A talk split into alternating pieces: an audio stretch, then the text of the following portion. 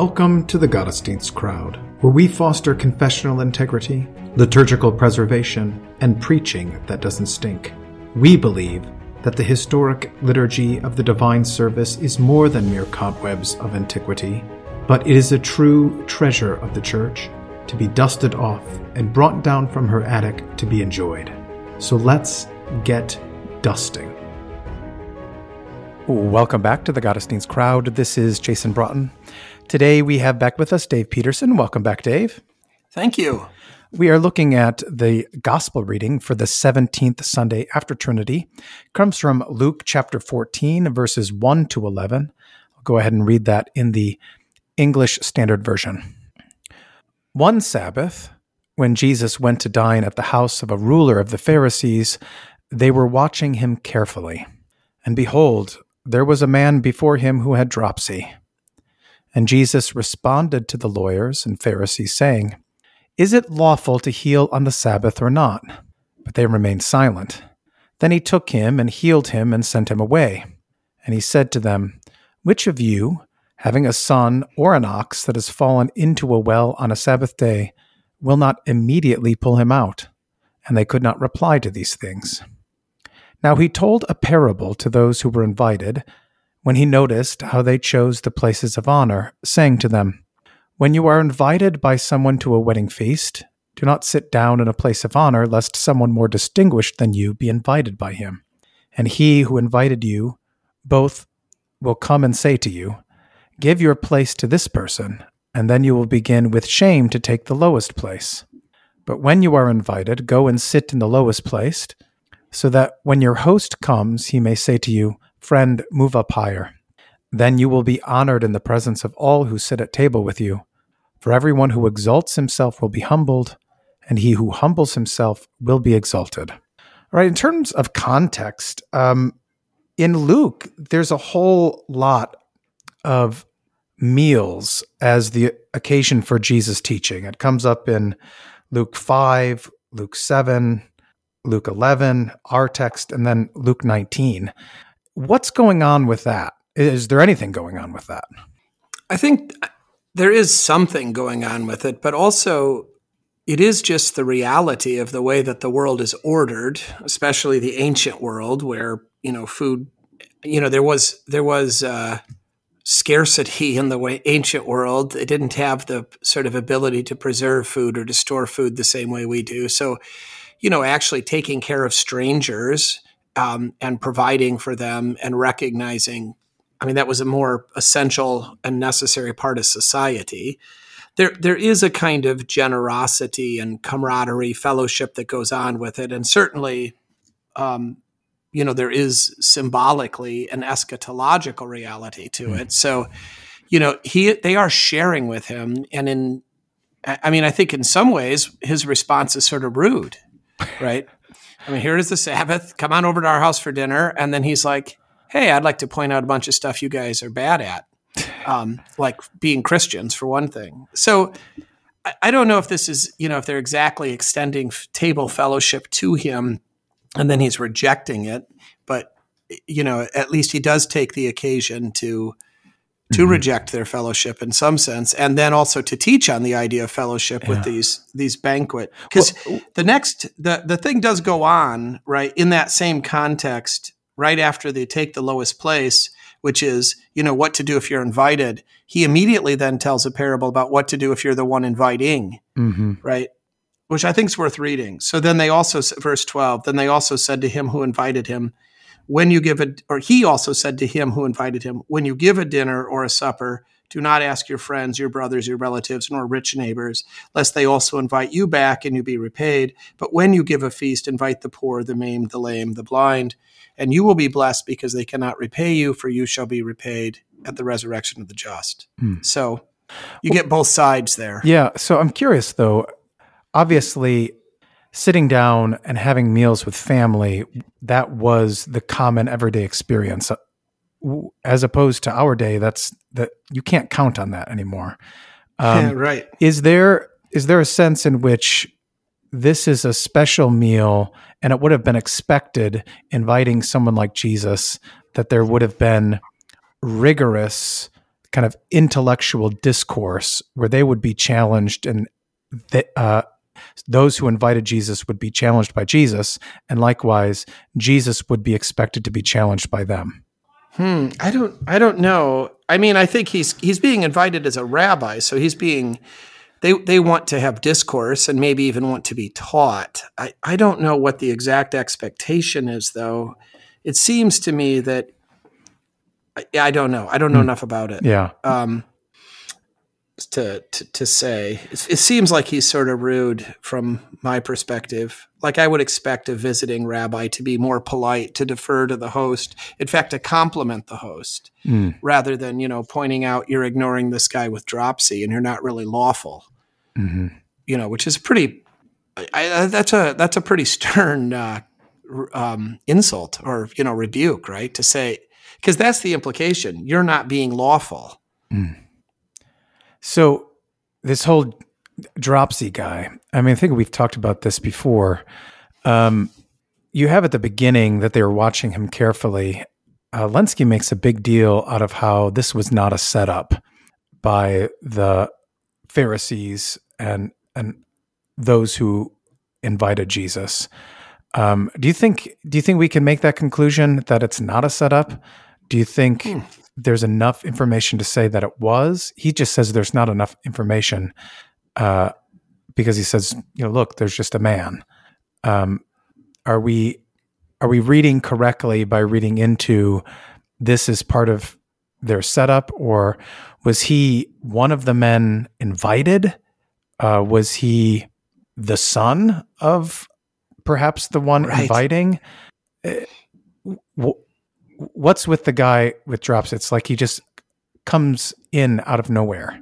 Yeah, I, I, so I think that they don't even see the man with dropsy. He's mm-hmm. just there all the time.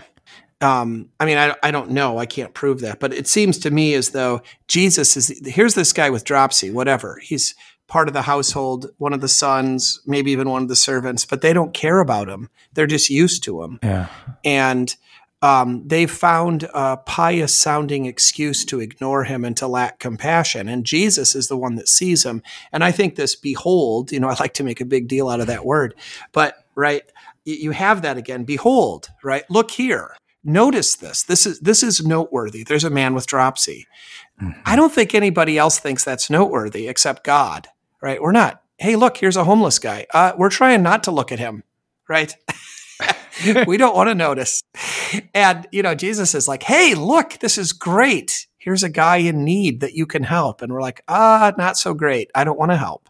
Yeah. So the, the behold here, I think, is to call attention to something that should have been obvious and is obvious to those who have compassion, to Jesus and his Father, but but which the uh, Pharisees find easy to ignore. And then that's, I mean, I think their silence is shame. It's yeah. yeah, it's funny. This account, Jesus is the only one that speaks. Nobody else speaks. Yeah. So, so he. What do you think of this? What if, um, what if dropsy had become kind of like a socially acceptable disease in hmm. their day? Uh, there are a lot of like church fathers and other uh, ancient commentators on these texts that talk about how dropsy was the rich man's disease. So, like, so in our day, maybe it would be, I don't know, um, obesity, obesity, or yeah. um, you know, a, kind of another uh, another newer malady that has become kind of in vogue is depression or something like that. Um, do you think that they didn't notice it because it's like they're all very wealthy and they're all going to end up there, and it's just by noticing it means that they actually have to take into account their own actions and and change something that, that they're currently doing. And so he's hmm. part of the group and Jesus is doing the uncomfortable thing of pointing out kind of like along the lines you were saying, notice this, but you know, it become socially acceptable, so they just stopped noticing it. Not like they hmm. wanted to put it away because it made them uncomfortable in the sense like homeless people make us uncomfortable or the really mentally ill, you know, the those who have schizophrenia or something like that. Uh, but rather, this was part and parcel of their community, and they didn't they didn't want to recognize it for the malady that it was. I don't know. It. I mean, it could be heart disease, right? He's retaining water. Uh, you know, it could yeah. We don't know exactly what it is or why they're ignoring it. I'm trying to think of what I, I think. Obesity is too easy of a term in our. You know, obesity actually is more of a problem for poor people, mm. right? Mm-hmm. Um, than wealthy people. Uh, wealthy people can. The wealthiest people can typically afford to eat. You know, they can get interesting, tasty food that's healthy. Yeah. Uh, I wonder what would be the acceptable, I don't know, skin cancer because you spend all of your time in the Caribbean in the sun. I, I don't. I, I wonder what what is a disease in our age that's actually a sign of wealth. Jet lag. I, I, I don't know. I'm trying to, but I don't think it's obesity. Is all. I'm. I'm just. I'm trying to think of. Uh, but but in certainly in their case, right, obesity where it's not easy to get fat because it's hard to get enough calories and to not have to work. Mm-hmm. Uh, you know, could this could this be right that they're happy that he doesn't even recognize it as an ailment? I mean, he I mean, obviously does in, in terms of the limitations that it puts upon him, but yeah, but but perhaps not in the in the sense that he feels any shame about it yeah, we don't. I mean, there's nothing. We get not. You know, he doesn't speak. Right. Mm-hmm. It just he was there and he gets healed and he's let go, and but he doesn't respond in any way. Yeah. Um, well, I'm just trying to think through it. Like so often, Jesus is pointing out things that uh, and, and healing things that everyone had just accepted as normal. Yeah, you know, I don't, I don't know. I'm thinking, of, you know, I'm thinking on the fly here, but you know, he brings it to the Sabbath, though. This is not, you know, should we heal this guy or not? Is this a malady that requires healing? The, the question is, is this lawful to do on the Sabbath? Which, which assumes that everybody's going to agree that it would be lawful to do another day. Mm-hmm. I, think I think in the context here, I'm going to dismiss that idea. I think that the the emphasis of the question, the way he sets it up, everybody the, the I think the key part is right. Is it lawful to heal on the Sabbath? You've been a, you've been pretending the reason that you're not helping is because you care about the law, but the truth is you don't. Hmm. Okay. Right. Well, that makes I think sense. that's I think that's fair. Yeah. yeah. And then they and then their response they can't answer that, right? They're just struck silent by that. They have no. They were watching him closely. That's the other thing. Uh, so okay, maybe it's. I never actually considered the idea that it was a setup. Um, I think that's interesting that Lenski brings that up, as though they brought this guy with dropsy just to see if Jesus would heal him, so they'd have something against him because he breaks the law. Yeah. That's the setup. Yeah. Um, I well, I've never thought of that. I mean, so I didn't have a reason to dismiss it, but I, it doesn't seem like that to me. Yeah. Um, so anyway, so but he but he does take advantage of it and then preemptively just brings they're watching him closely. He knows why they're close watching him closely. He has a reputation of not honoring the Sabbath according to their traditions and so he just puts it out there. Is it lawful to heal on the Sabbath or not? They they just they don't want to answer because because they can't because it will convict them. Right? So he does it and then I like the I like the translate I like the uh, vocab of donkey or ox instead of son. By the way, which of you having a donkey or an ox that has fallen into a pit will not immediately pull him out on the Sabbath? Um, and there, I think right. The point is, look if if this was a fight a financial decision, you wouldn't care if it was the Sabbath, right? Yeah.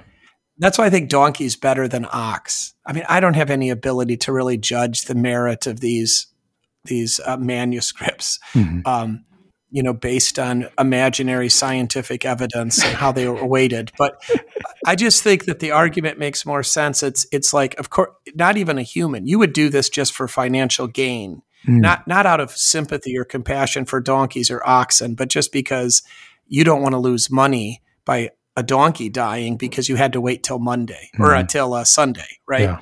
So, so I, again, this is this is exposing their hypocrisy. You were pretending that you didn't care about this, that you cared about the guy, but you were just, you couldn't help it. It was the Sabbath. Mm-hmm. But really, that's not real. And then here, right, I can show this because if it was about money, you don't care about the Sabbath. Yeah.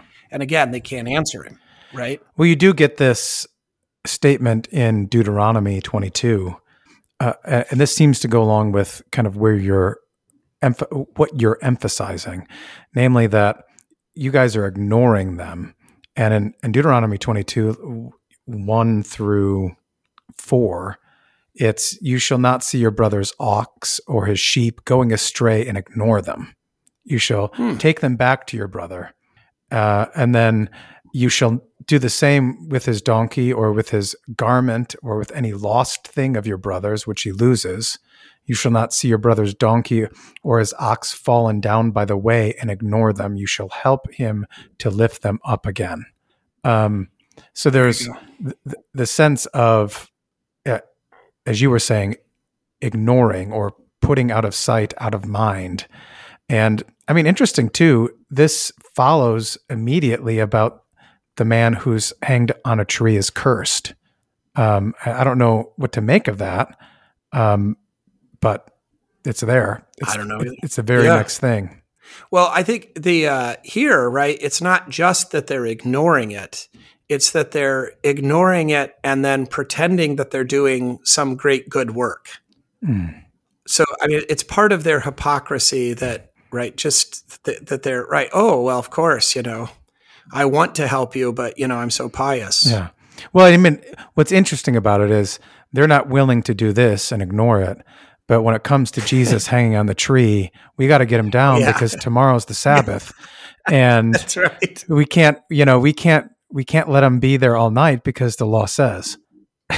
yeah yeah but, it's always a uh, right this is the problem this is why they're actually hypocrites because they say the law and they do the law but they don't actually believe it. And they're confident and comfortable in their works right?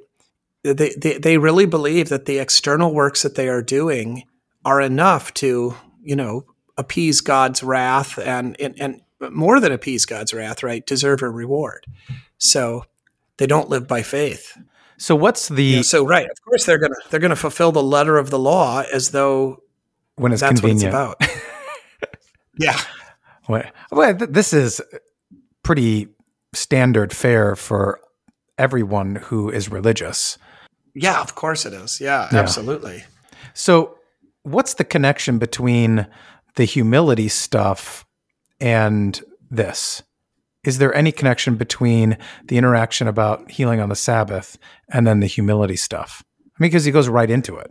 Yeah, I think that this has this is th- there's a connection here about ethics in the kingdom, right? What that is that uh, what is lawful, what is actually lawful, what is the law, what what drives the law, how is it that the law reveals God's character, and then Mm. the details actually matter. So, you know, um, the law, what is lawful is always compassion, and what is lawful always has an eye on eternity. So it's not simply concerned with earthly things, profit or or honor among men, Mhm. uh, but it is concerned about men and the people in front of us and what's needed, and it also is concerned about you know sin and forgiveness, or you know the consequences of our sin and the need for cleansing and righteousness.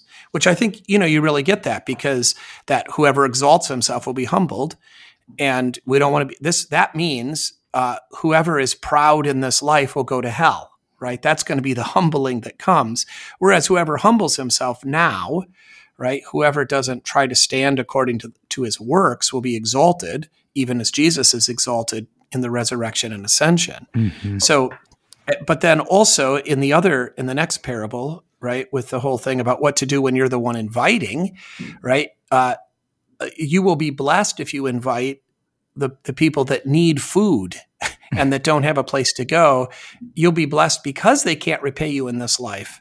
But in fact, you will be repaid at the resurrection of the just. So th- there is that kind of dual thing focus on actual people and their needs apart from honor among men, but very aware of the heart of the Father and his mercy, and then living in accordance with that with our brothers in our vocations. Mhm. So I think there's an ethical tie to the. Yeah, I think the parables are related to the healing or an explanation of the healing. Okay. All right. So, so you prefer which of you having a donkey or an ox, not having a son or an ox? Yeah, I just think it makes the point better. Do you? Will it, you just bring that exposes the hypocrisy. Oh, prob. Well, we'll read it from New King James, so it'll say donkey, so I don't have to bring it up. They won't even. Well, they might. I don't have to get into it, but I just think son is too on the nose, right? Um, it, it makes more sense to me.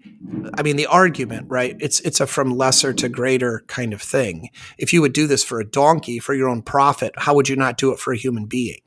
Mhm. I think that's that's the point of the comparison. Whereas if it says you do it for a son, then it's too even. The- Yeah. The, comparison doesn't work as well. That I mean, it's just a literary kind of uh, argument le- I'm making. From the lesser to the greater. If you would do it for the lesser, surely you would do it to, Yeah. for the greater. right, right, and and the argument doesn't make as much sense if you just go, well, you do it for a son, you know, and that. But then it's like, well, then it's not about profitability as much. It's just it's less of a contrast. hmm Okay. Why do you like the sun one? Oh, no, I just was asking you. Um, I mean, I think the reason the word, if it, let's assume, let's let's play like pretend like we're text critics and we're trying to figure out why the scribe changed it. So, right, the text critics all think they know. So it was originally donkey. That's my text criticism decision. But then why? But then you have to know why would the scribe change it to son? mhm. I think the reason the scribe would change it to son is because he wants to make the connection and make sure we recognize that Jesus sees the man with dropsy as a son. Mm. okay. Um but or you know but that's kind of the i don't know why why the uh, critical text prefers son.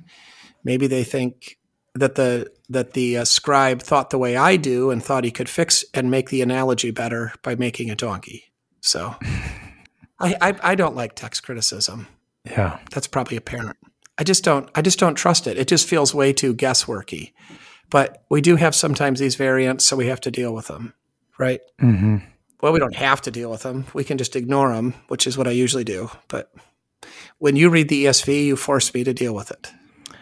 Yeah. Sorry. I can't remember. what is the Greek word for it's onos, right? Right.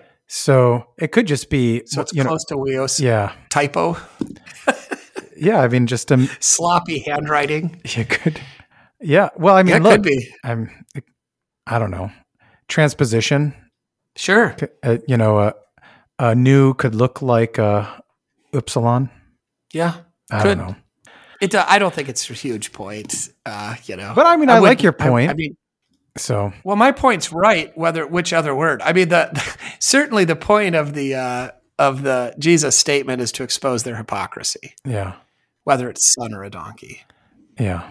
The text crits were probably thinking this is the most unlikely reading Yeah. because yeah. if you had donkey there, that goes right along with Deuteronomy 22. And so and ox. Yeah. the the huios is the son reading is probably less likely and the less likely reading is I don't know, sup- supposed to be of higher value or something. That's the original. Right. It's less likely a scribe would change it in a weird way Yeah, than a scribe would change it in a logical way. right. So that's the that's the the philosophy they operate with. But anyway, that's neither here nor there. I mean, it doesn't really matter. hmm I mean, you know, in terms of preaching, I w- I don't, I don't think there's any reason to get caught up in it. So do you Right, there's preach on the whole thing then? Do you go do you bring both of those things or do you focus on one thing or the other? I think I'm gonna. In fact, I think I'm gonna add through 14. Don't tell scamming, I, because it's a single. It's a single event, right? This happens at one. It all happens together, and I think the two parables should go together because I really like this. Getting the how to behave when you're invited, how to behave when you're inviting, and and seeing both of those as an explanation that is typified in how you treat the man with dropsy. But then why um, stop there? Why not go to what you're supposed to do when you're invited and say that you're going to come and not give excuses? I know.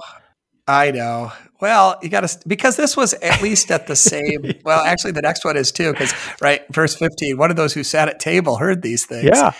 Right. I know. Well, that is a different topic, though. and we already get that reading. It is, it is so hard to cut these things. We just had for our um, school lectionary this year. Last year we read through Genesis chapter a day. That was fun, and then and then this year I wanted to try. I want to work on biblical literacy because I really enjoy teaching children who know the Bible stories. It's way more fun.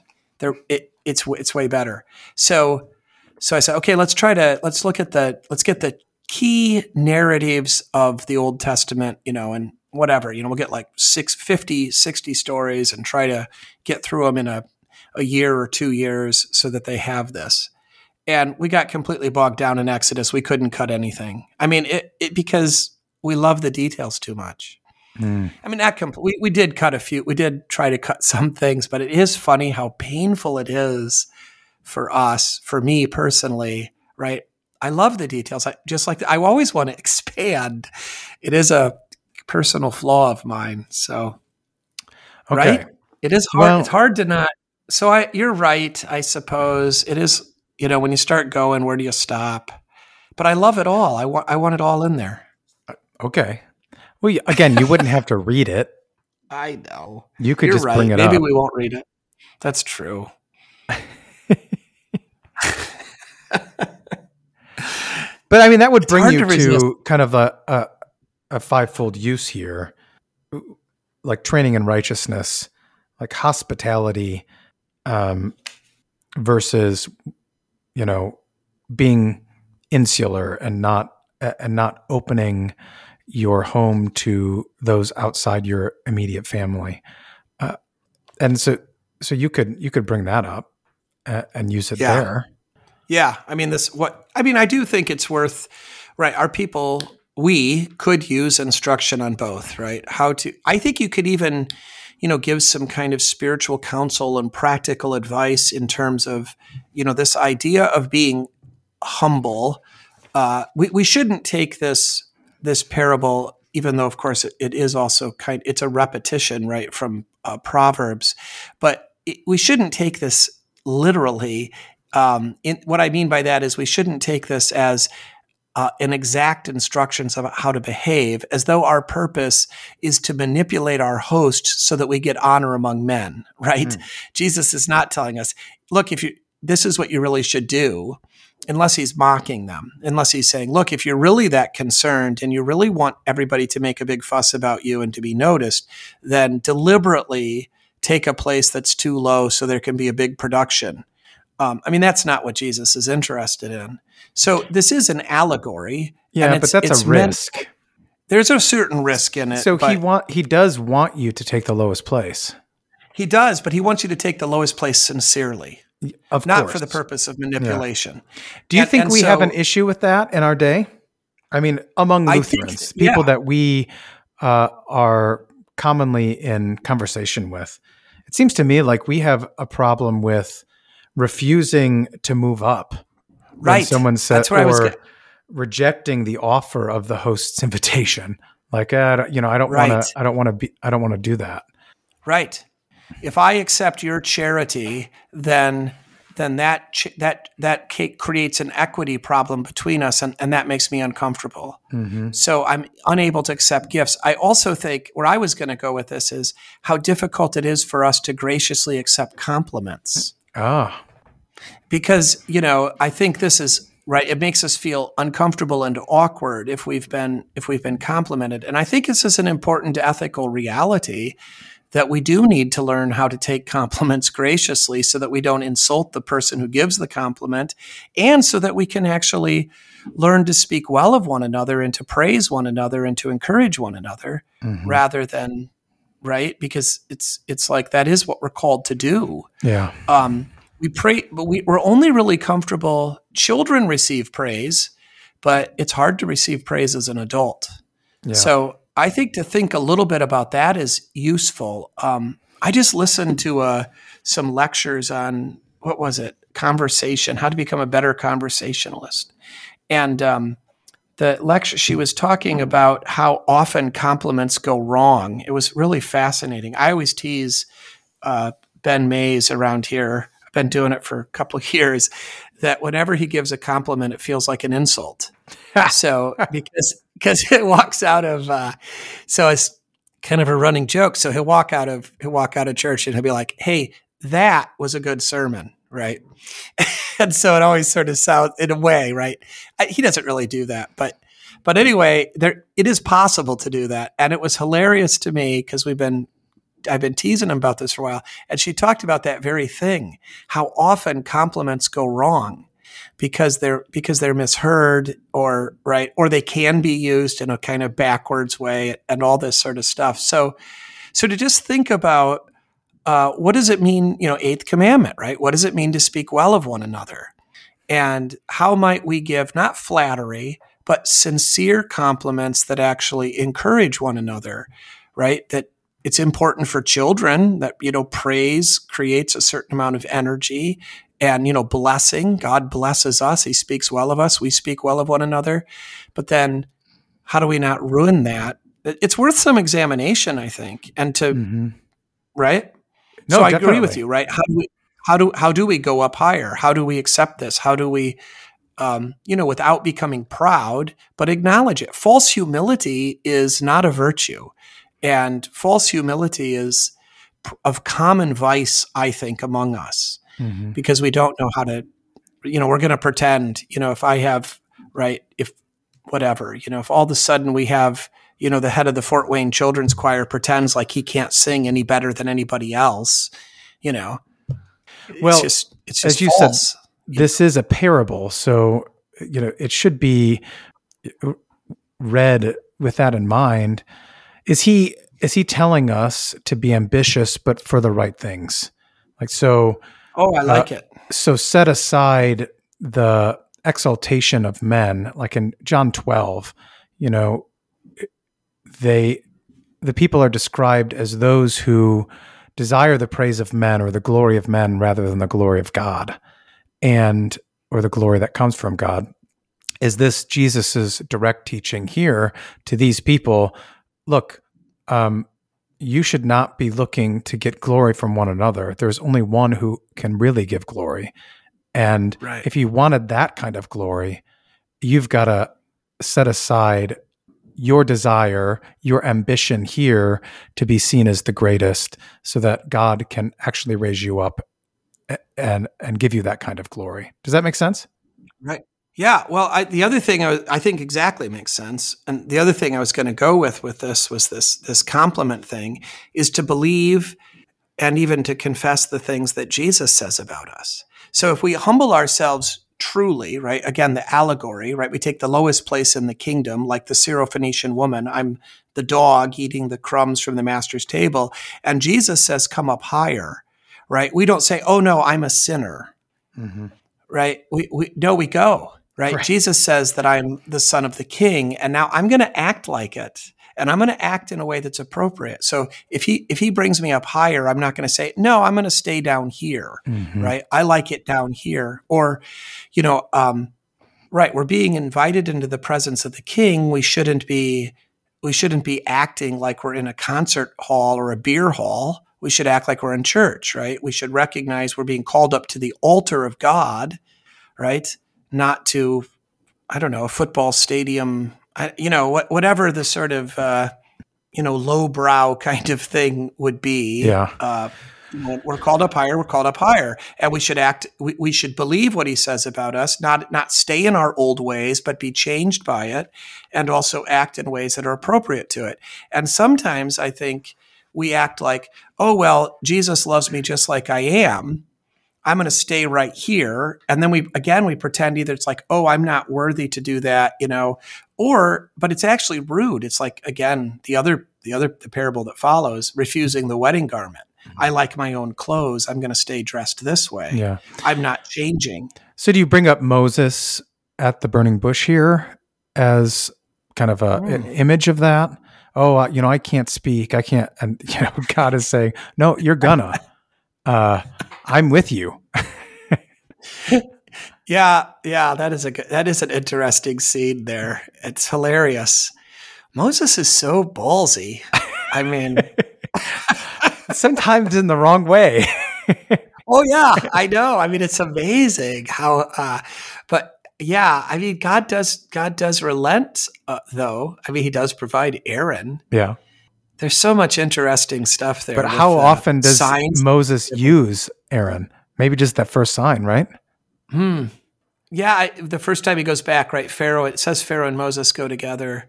I don't know. The whole thing is, it's it, you know what is what would it be like to stick your hand in your shirt and come out leprous?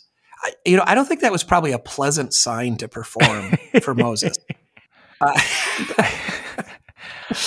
I, I don't know. Anyway, uh, there's a lot going on there. I think I think it's all also I think it's all Christological. Mm-hmm. Um, you know, but that's a whole nother thing.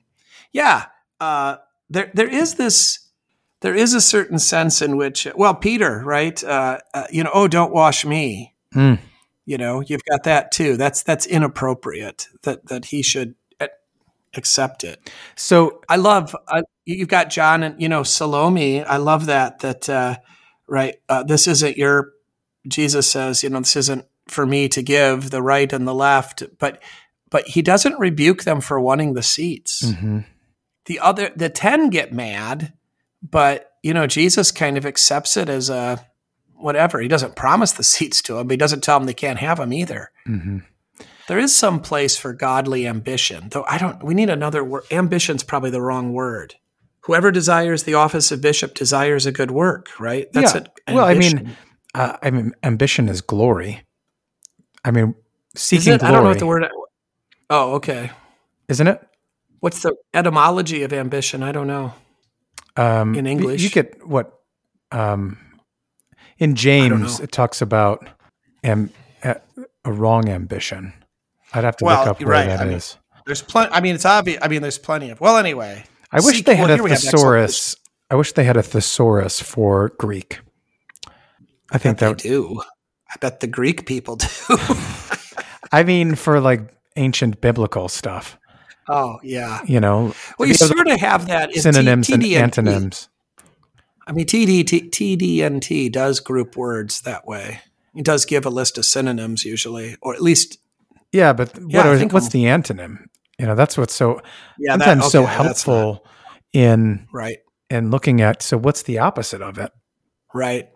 Yeah, that's true. No, it doesn't have that very often, unless it's the unless it's just a uh, alpha privative at the beginning of the word. Sometimes that I think's included. Sure, but that's not really a, helpful.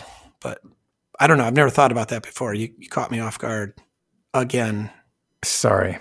Uh, so, no, so you mean about the ambition thing? No, about the uh, uh, thesaurus idea. Oh, uh, so okay. Anyway, yeah, the ambition thing's interesting. That we, we should anyway. We, we we must accept the words of Jesus about us and trust in them. And when he says "come up higher," which which I would say right means come to the altar.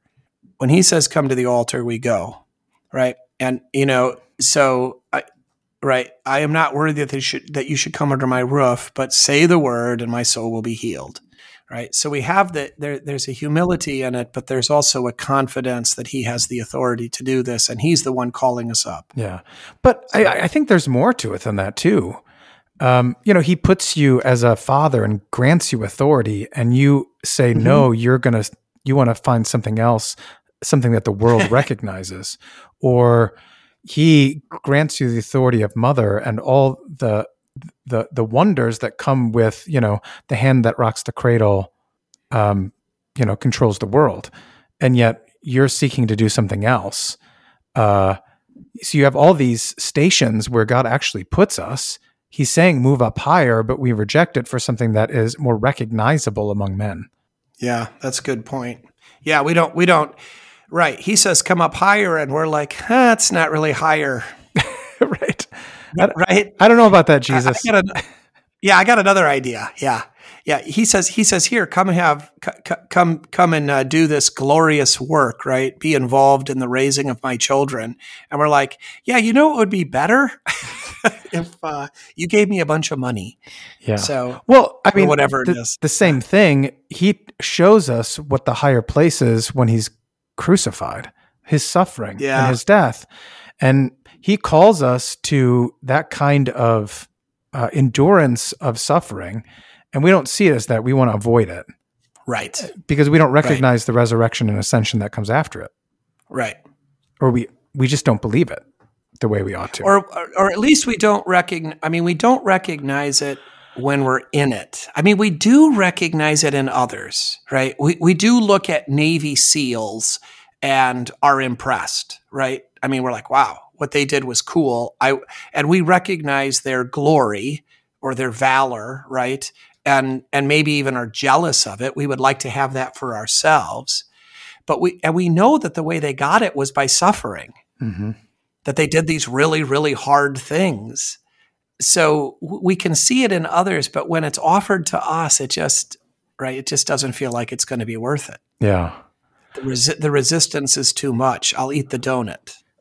I, I want the I want the immediate pleasure. I don't want, you know, I, I want the glory that comes from sacrifice, but I and I can see it in others, but in myself, it just never feels worth it. So I avoid pain and I seek pleasure, even though some at some level I know better. I mean, not even theologically, though. Though it's really applicable theologically, I think. hmm So, if you're going to use this to talk about valor or ambition, um, courage, oh, how do you do that? I mean, because it does take. Um, there is a great risk when you, when Jesus says to them, "Sit at the lowest place." The guy that invites you might not notice, Yeah, and you got to be totally be okay with that there.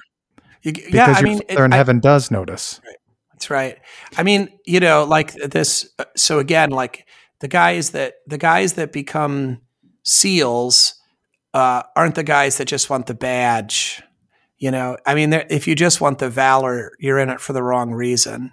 And uh, you know, it's it's the guys that that actually are content to suffer and that Mhm. actually want to do the job. I mean, I'm sure there's exceptions because there's dirt bags and there's fakes in every field. I know, but um, right. I mean, I think that's right. We're we're called to true humility, not humility for the sake of manipulation, and we take the lowest seat in confidence again of the Syrophoenician woman. Right. We just believe that actually to be in the kingdom's what matters, and God will bless us and we'll take it, and it'll be good. Mhm. And you know, He's is going to put us a- in the right place. Is this a building upon the seek first the kingdom of God and his righteousness, and all these things will be added to you? Yeah, I think it fits. Yeah. But I Okay. also think, though, I would also, I think we could also take an opportunity at this to also recognize that this requires deliberate planning and effort. So, because what's here, right? He's told here, think about this in advance and where you're going to sit, and then deliberately take the lowest place in humility and wait and see what happens and trust in me. I think that uh, this is an opportunity, perhaps, to talk about the need to be deliberate about the exercise and cultivation of piety. That we don't just simply let the gospel take care of it, right? It, it's and, and I often that kind of language has been used among us to to sort of deny actually the need for biblical guidance and correctives. Yeah. So again, if you sort of go back to this, you know, the guy with dropsy there, right? We need to be, we need the refiner's fire of God's word. And we need to actually have biblical ethics and biblical, right? We're not going to just look, you know, what should I do? Let's, somebody asks you a question like, you know, hey, Pastor, what does the Bible teach about birth control? And if you just say, well, we'll just let the gospel take care of that, that's an irresponsible answer, right? Mhm. because and and it and, and it might seem like a nice answer, like it's a, a Lutheran answer because it's focusing on the gospel and it's not legalistic. And the lay people might even kind of like it because it just lets them do whatever they want and they don't have to feel guilty or think about it. But it also prevents them from searching the scripture and it teaches them that the Bible doesn't actually apply to their lives or, you know, have anything to say to modern situations and needs. It's, it's really an anti biblical answer because it wants to deny that the Bible teaches things. I mean, it's the same sort of thing, you know, like we have churches that are practicing open communion.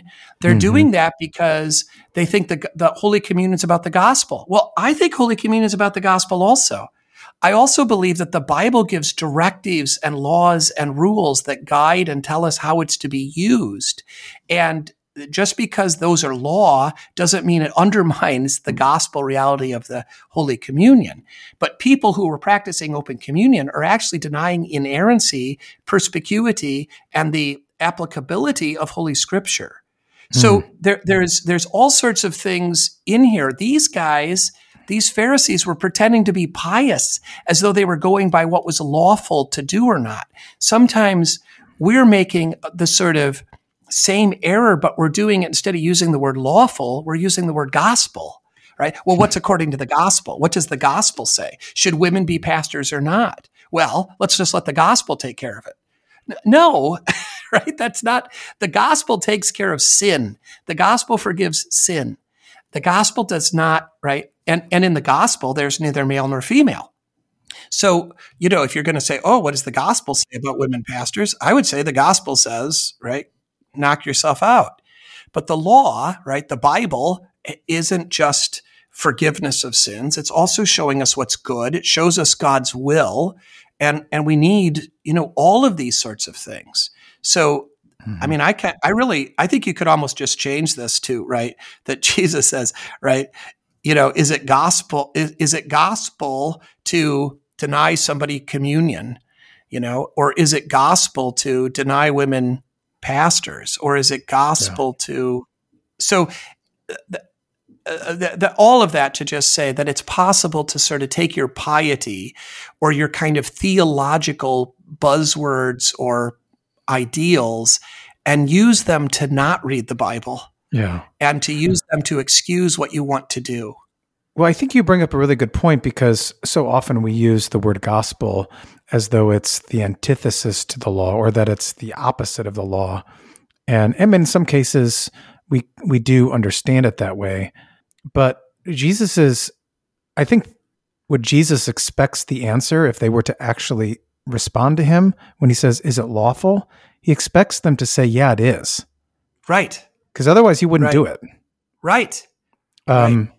And I mean, it's clear from Deuteronomy 22 that it is lawful, and they are again they're using their own theology as a, an excuse for not doing things instead of using their theology as the very reason to do them right and I we have a, the same temptation though i think it often comes in the other way we're using we're using the our theology to not do things yeah. right? or to do things that we just want to do right i want to i want to drink yeah, we do, but we do. It's all right. I mean, we're that the fallen flesh is so good at making excuses. Yeah. So right? like, so you know, on on the one hand, you were bringing up pastors with regard to close communion or um, women's ordination or th- things, but you know, the people they use oh, baptism and confirmation as a means to say, oh, you know, things are fine so long as I don't bring it up.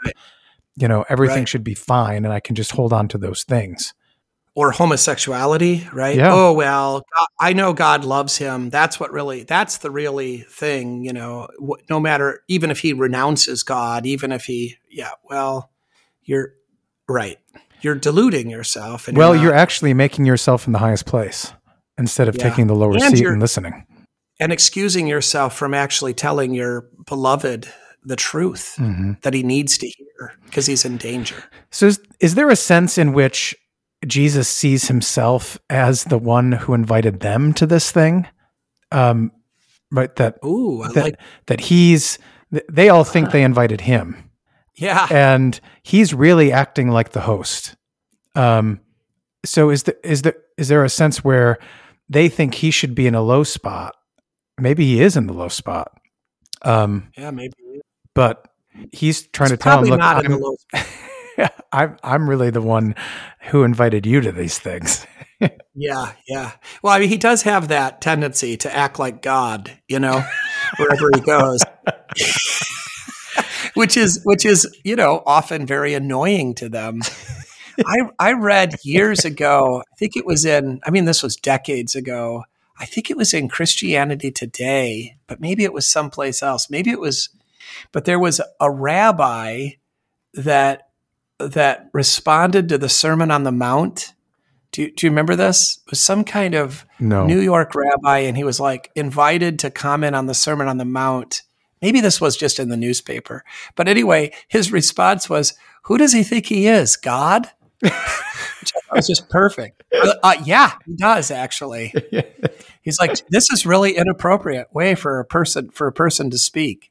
Well, not if he is God right? right? So I mean, it was like he sort of did see through it, and I think uh, that's always kind of resonated with me. It's you, you can see this. Jesus is just he has this right. He's he teaches as one with authority, and he has this confidence because he knows who he is and he knows to whom he belongs, and he trusts his Father. I've I've decided, by the way, just recently, within the last seven days, I've I've I've mostly emphasized that Jesus as Son is about obedience. Mm-hmm. Right? He's obedient to his father. But I've just I just came to realize I can't believe I never thought of this before. It's not really obedience, it's actually faith. I mean, it, it, it acts out as obedience, but it's because he actually trusts his father. That that Jesus is right, what he's actually the virtue he's actually displaying is not that he's doing what he's told, mm-hmm. though he is, but he's doing what he's told because he actually believes that his father is good. He totally trusts his father. He lives by faith more than anybody. Well, I mean, that is, doesn't St. Paul talk about that in Romans 1? The obedience of faith? Oh, there you go. I don't know. For me, it was a kind of a new way, a slight nuance of thinking about how Jesus is. Act- so anyway, my point was here, it's like this faith is such confidence and such comfort. Like he's able, I think about how uncomfortable I mean, I would hate to have been in his situation. I've been in situations not completely, un- I mean, like this, where I'm in a, a, you know, at a dinner with hostile people, political enemies, right? Mm-hmm. And I have to make nice, and it's awkward. And you know, we make small talk, and you know, it, it, but right, I hate that. And you know, Jesus is just comfortable. I really think he's comfortable wherever he goes. He, he right because because he trusts his father I don't trust the father like I should, mm-hmm. right? I'm worried about the opinions of men and also what they could do to me. So, so there is. I like what you say about he's he's the host. Maybe he is. Whether he's the host or not, he totally knows who he is, and he has no fear of men or of reputation or right. He fears, loves, and trusts in his father perfectly, and that gives him confidence I mean, not just to die on the cross, that's obviously the ultimate, but, you know, to tell off Pharisees, to heal people of dropsy, he, he doesn't, all the stuff we care about, he doesn't care about. Yeah. Right? Yeah. He, he, he's, he's not taken in by the, the warmth of the herd. No, and that's really it's it's a marvel. I think that's what makes him so odd and so annoying, you know, to to them. But also praiseworthy. Oh, well, yeah, of course. I mean, it's it's absolutely admirable. I mean, it's the ultimate virtue. It's it's the real thing. But it's you know, I think this is probably related to how, what it means that he that he teaches with authority. Is I think it's related to this, and I think you know their bad reaction is related to this. It's you know some of it's jealousy on their part, mm. or uh, you know they're feeling accused by this, but they just you know he's not responding in a way that's typical or expected or that they're comfortable with. And I mean, even here, they're just silent. They don't even know how to respond. There's just, he just silences them. Yeah. He doesn't physically restrain them. No. Right? Just asks a question. But he asks it with such authority and such sincerity, with, with this with this confidence and trust and goodness, without any malice or hidden agenda. And it's completely unlike any an interaction with sinful humans right? Yeah. Well, he, he, it seems like he's always doing the Nathan thing, trying to condemn yeah. them with their own words. Yeah, but I mean, even Nathan, I mean, right. I, I mean, you're right. I agree with that. Uh, but obviously when Jesus speaks, he has an authority even beyond that of Nathan and courage beyond even that of sure, Nathan. sure. Right. So, uh, any other fivefold use d- doctrine you have? You know, what is lawful? I mean, I think that's Yeah. a doctrinal thing. Right. Um, You know, you could talk about there. Uh, I did have just the sort of, you know, it's in the Catechism. It's also in the Bible, right? That we should fear God's wrath. mhm. They don't fear God's wrath. Uh, their their lack of humility, right, makes them confident in the wrong things, and so, you know, to, to there would be the possibility to recognize that we're not. God forbid we be confident in our works. Uh, we should be confident in His word and His promises. We should, though, in the midst of that, fear His wrath. That's part of the humility. Mhm. So yeah, I mean, you know, to talk about humility, I did print out, you know, a list of cross references. This idea of, uh, you know, this, uh, what do we call this? This sort of uh, thesis statement: "Whoever exalts himself will be humbled." That idea does come up in the Bible quite a few times. So you could look at that. Uh, obviously, it's there's a parallel in in Matthew, but you have, you know, other places in the Proverbs and so forth where that idea is brought up uh, what does it mean that and and the not here. Here it's you know he who humbles himself but there's many places where it talks about god will humble the proud. Mhm. so you could do something with that for sure that could be useful. What's true humility what's false humility maybe, maybe along with that like you said what's godly ambition. Um, i think i'm going to probably do the i, I kind of like that you know what is lawful and how we use theology to not read the bible or to get out of things that are uncomfortable or inconvenient Yeah, I've kind of done that in the past. The, it, but it was right after, right along with the kind of COVID lockdowns and all the mandates that were coming out. You know, Oh, of course, yeah. it's lawful to gather against the dictates of our Jewish governor or whoever or whatever, what other mandate had come that. yeah That's that- that- that's a good application though But I don't know if I really want to do that again. right yeah i mean you may not want to if you've done it but i mean it's a useful idea for other because we do need to teach i mean again right we do need to teach you know the hierarchy of the hierarchies and um, you know of, of the estates Mhm. and recognize that the government right we have to put romans 13 in context and the actual words of romans 13 because we're not called to blind obedience to the government, and it is entirely possible for the government to overreach and make unlaw- laws that are unlawful according, na- according to natural law, and that deny the the rights that are given to the family and to the church. And Mhm. so, that's a great that's a that is a good application. Um, that we do need to teach that sometime, hmm not this Sunday, and it needs to be taught from the pulpit. Yeah. So Yeah. yeah. I went through the, you know, of course it was lawful for the Hebrew midwives to lie to Pharaoh. Of course it was Right. lawful. Um, and of course it was lawful for us to, to meet despite the governor's dictates. Of course it was lawful. Um, but Good. yeah, I, but I don't know what direction I'd want to go. I'm kind of on this ambition thing. Um, that I, I just get the sense that uh, we view humility, um, and uh, along with not having ambitions, Yeah. um, and and so uh, and we view contentment as settling, like it's just like the, Right.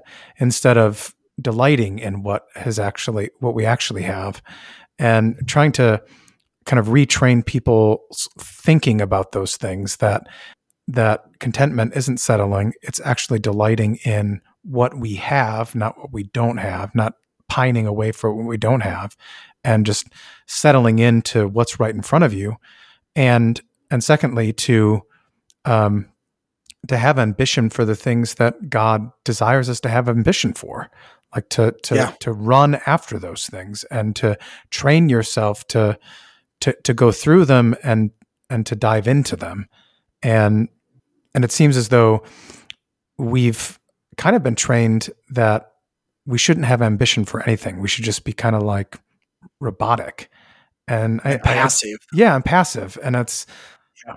Uh, but nobody lives like that. And s- since we don't train what we're supposed to go after, people just go after whatever they feel like. Right. Right. Again, not not being guided by the Bible. Right. if you just say the gospel will take care of it, then you just look into your own heart to figure out what's right. Mm-hmm. That's not a good idea. You know, Aquinas talks about even godly pride. Hmm. Uh, you know that if we're proud uh, of God and what He's done, and we seek His glory. I mean, there. So, yeah, I think you're right that you know this. I really like Aquinas on this stuff because he talks about you know the, everything being properly ordered Mhm. and and and being you know warning against the kinds of abuses and extremes that don't take the whole thing into context. So Well, maybe you could bring this up in terms of what is lawful. Um, Yeah. Still, in the lawful sense, with regard to pride. or in terms of what Jesus is asking us to do is use godly wisdom to discern its proper order. Right. Like, so all things, th- there's an order to things. And Yeah. Uh, so, what is the good to which you ought to be directed at every single time? Not your, Yeah. not, uh, you know, when you're choosing the lower place, you're thinking about the good of your neighbor. When you're choosing who to invite, you're thinking not of yourself, but of the good of your neighbor. There's a there's a particular order to those things, and you should, yeah, you should chase after those things and be ambitious for those things, but not shrink back from them because it's going to take away from you. Maybe there's also just an application in terms of how we view the world. Like, do we view the world that God created this world abundantly with abundance, or do we view it as kind of zero sum game? If I don't get it, uh, if someone else gets it, then I necessarily don't. Yeah. Yeah. To use to use created goods moderately as they were again within the order and easier easier to say than to do, but at least we ought to start saying it. Mhm. And we ought to have some ability to think about it with precision so that we, you know, might might work towards coming closer to it so that we stop hurting ourselves and others so much. So, would the goal of your sermon try to building off what is lawful to actually ask them to think, is this lawful? Is this within God's order? Yeah. Yeah. I, I want them I think what I what is what does the Bible actually say? Yeah. I want them to I want I want to and I want them to be guided by God's word, not by looking into their hearts to see what feels right Uh-huh. Or listening to the world. or listening to the world, which yeah, I don't know which that one would be the would be refutation, right? The refutation of what does your heart say? What does the world say about judging, about love? Um, Yeah. About sexual deviancy, about on and on and on, mhm. right? No, we're going to go by the Bible. That that's what determines what is lawful. And by Mhm. lawful we mean good, we mean ordered, Mhm. right? Yeah, no, that's. I think that that still would be a, a a good thing to to to go down, even though I covered it in a different way. I think Yeah. that is a necessary thing to say. Jesus asks the question, "Is it lawful?" Do we even ask that question? right. We're, we're usually, I mean, our question is not, is it lawful? It's, I think it's, we're, we tend to be more of, do I have to? right. Do, do I have to? Right. Uh, right. So, all right. Well, I think we, I think we've, I think we're out. Okay. I think we're out of material. All right. Um, I mean, do you have comfort and consolation? Other than that, he exalts the humble, he raises us up. There you go. No, I didn't really. I didn't really go through the fivefold this thoroughly this time. But yeah, sure. He goes up. He heals somebody, Mhm. right? He has compassion. He's there with them. He talks to them. hmm I mean, all of that compassionate. Right? I mean, examples of and of his consistent mercy. So, Okay.